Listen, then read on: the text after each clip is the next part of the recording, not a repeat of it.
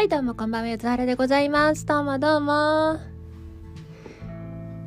突如気づいたんですけれども、よくネットのラジオを聞いていると、はい、なんとかラジオ第35回目となりました。今日はですね、とかっていう、こういう語り口が多いんですけども、そういえばね、私このラジオ的なポッドキャストのもので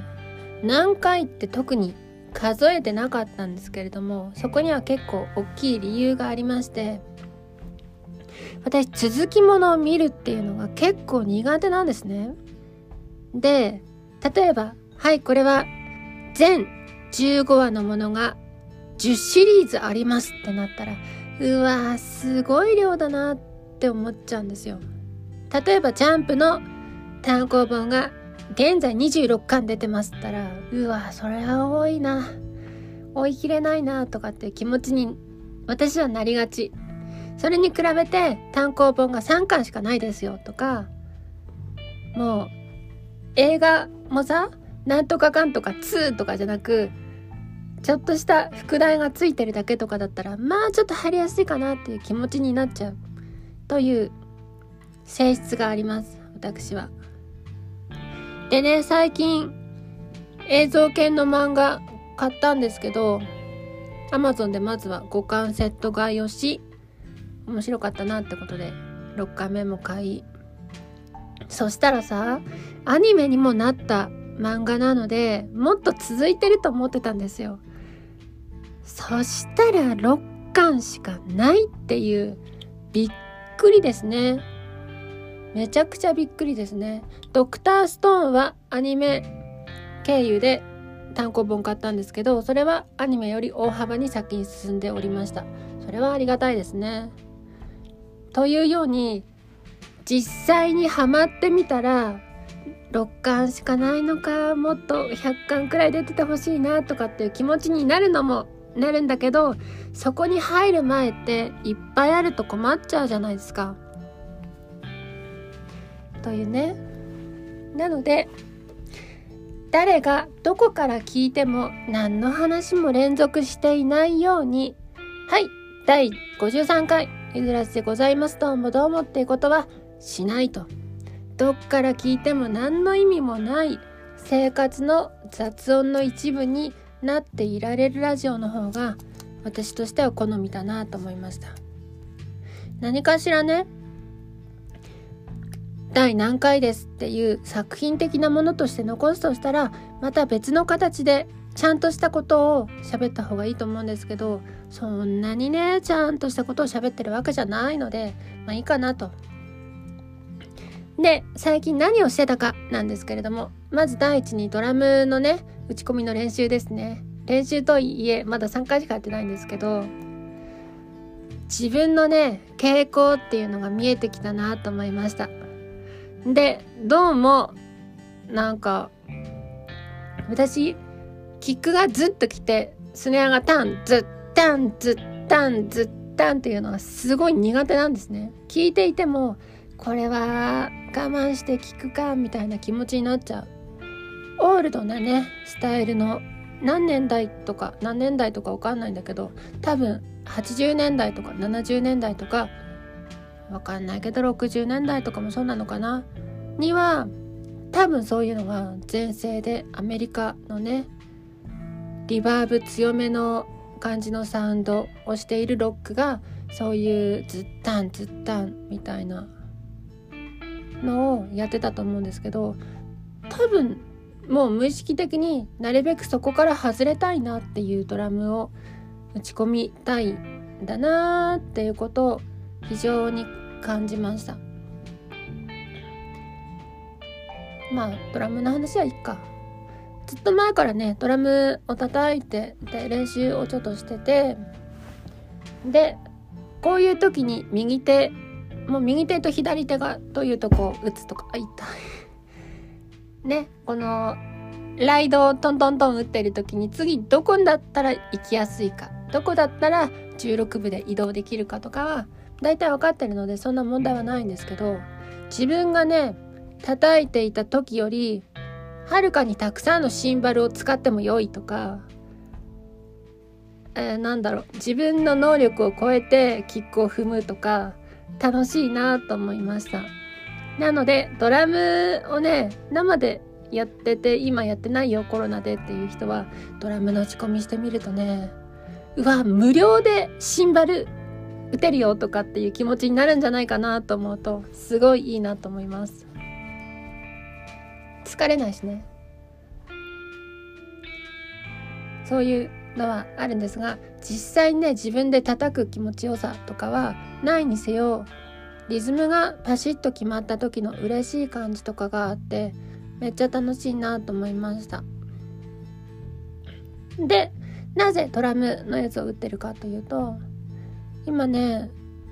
曲を作ってまして歌詞できたと思ったけどなんか合わなくて下書き程度になっちゃったやつがあってメロを昨日作り終えてドラムもこれでいいかなってやつ打ったけど、まあ、それも下書き程度下書きにすらならない程度になってほぼ作り直しなんですけどもうえっ、ー、とね13日と14日の土日で曲を作り終えたいんです。ギター以外。するとねやったこともない上にかなりハイペースだっていう難しいところがありボーカルをね自分でやる分まだまだ楽かもしんない。これ誰かに頼むとしたらさ歌えるの日曜日の午後だけなんでそこで頑張りますっていう場合もあるじゃないですか。夜全然ダメっていう場合もあるしあスタジオ借りるんでちょっと再来週ならとかっていうっていう可能性もあるのでそこからするとね私はだいぶお気楽にボーカル取れるなと思いました。ご近所はどう思ってるのかな？わかんないな。何も音しないとは言ってるけどそれはそうじゃないかもしれないじゃないですか。怖い。ボーカルなんてね。そんなピアノとかドラムに比べるとめっちゃ静かだとはいえ生活の騒音としては相当な騒音なので嫌だろうなと思う。しかも掃除機のように掃除機ってさ15分とかかけないじゃん。そもそもそんなに電池が持たなかったりするし。うーんっていうのが続くと思いきやボーカルははい A メロの前半のとこあもう一回撮りたいなっていうのが30回ぐらい続いたりしてそれをね生で聞いてたりすると嫌だろうなって思う。あここ最後かすれたかったなとかあるはず。もうなんだろう歌の時に立ち上がりの音がちゃんと正確に取れてるかとか最後のビブラートが自分のしたいものになっているか滑舌良いであろうか英語の発音のとこが気に入るやつになっているだろうか一番最後をかすれさせたいなまで含めてのコンボゲーなので1個でもねミスしたら原則取り直した方がいいんですけども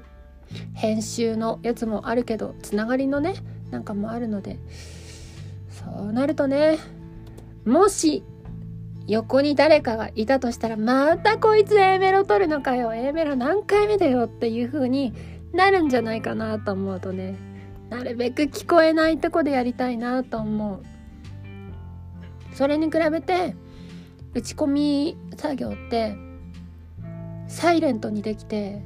すごいいいっすね。めっちゃいいなって思った。特に昨日風邪気味で声があんまり出なかったりしたのでそこも含めてね。で今まで私はメロをどういう風に作ってたかというと口で歌ってメロダインで音符化するというのをやってました。でメロダインで音符化するとそれをスタジオ1の機能で MIDIトラックに音符を移動できるんですよ。それでシンセにするというやり方をとってました。なんかそっちの方が自分としてやりやすいなと思って。でね今回はまあそれもそうなんだけどキーボード上でこの鍵盤の白鍵と黒鍵としてメロディーを作ろうって思ったんですね。そしたらさ口で作るのと全然違うメロが出てきてなんだろうキーボードで押しやすい範囲でありますよとかそういうところになってて口で作るよりもめっちゃ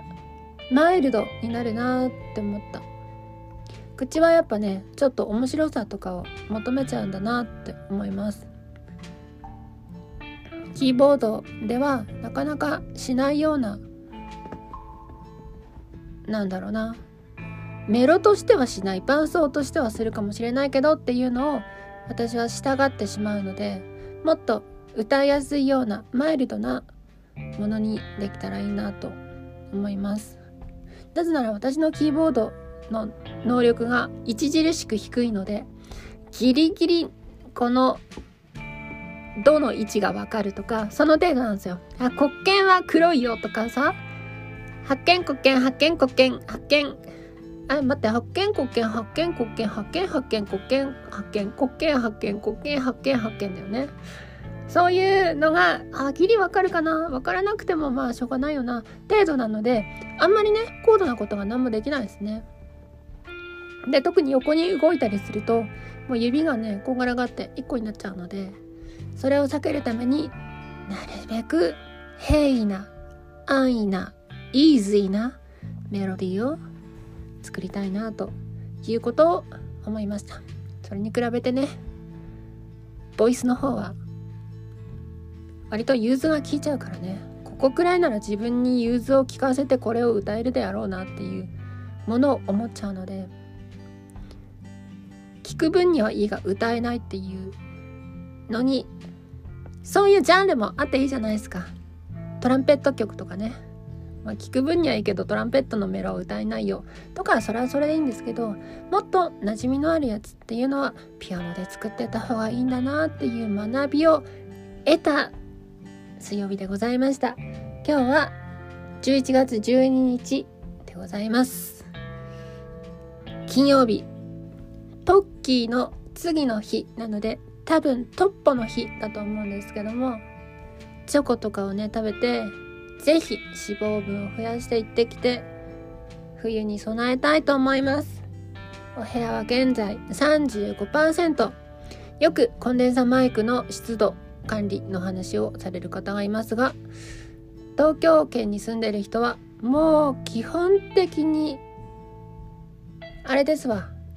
激乾燥しかないので日本海側はね今湿度80%ぐらいが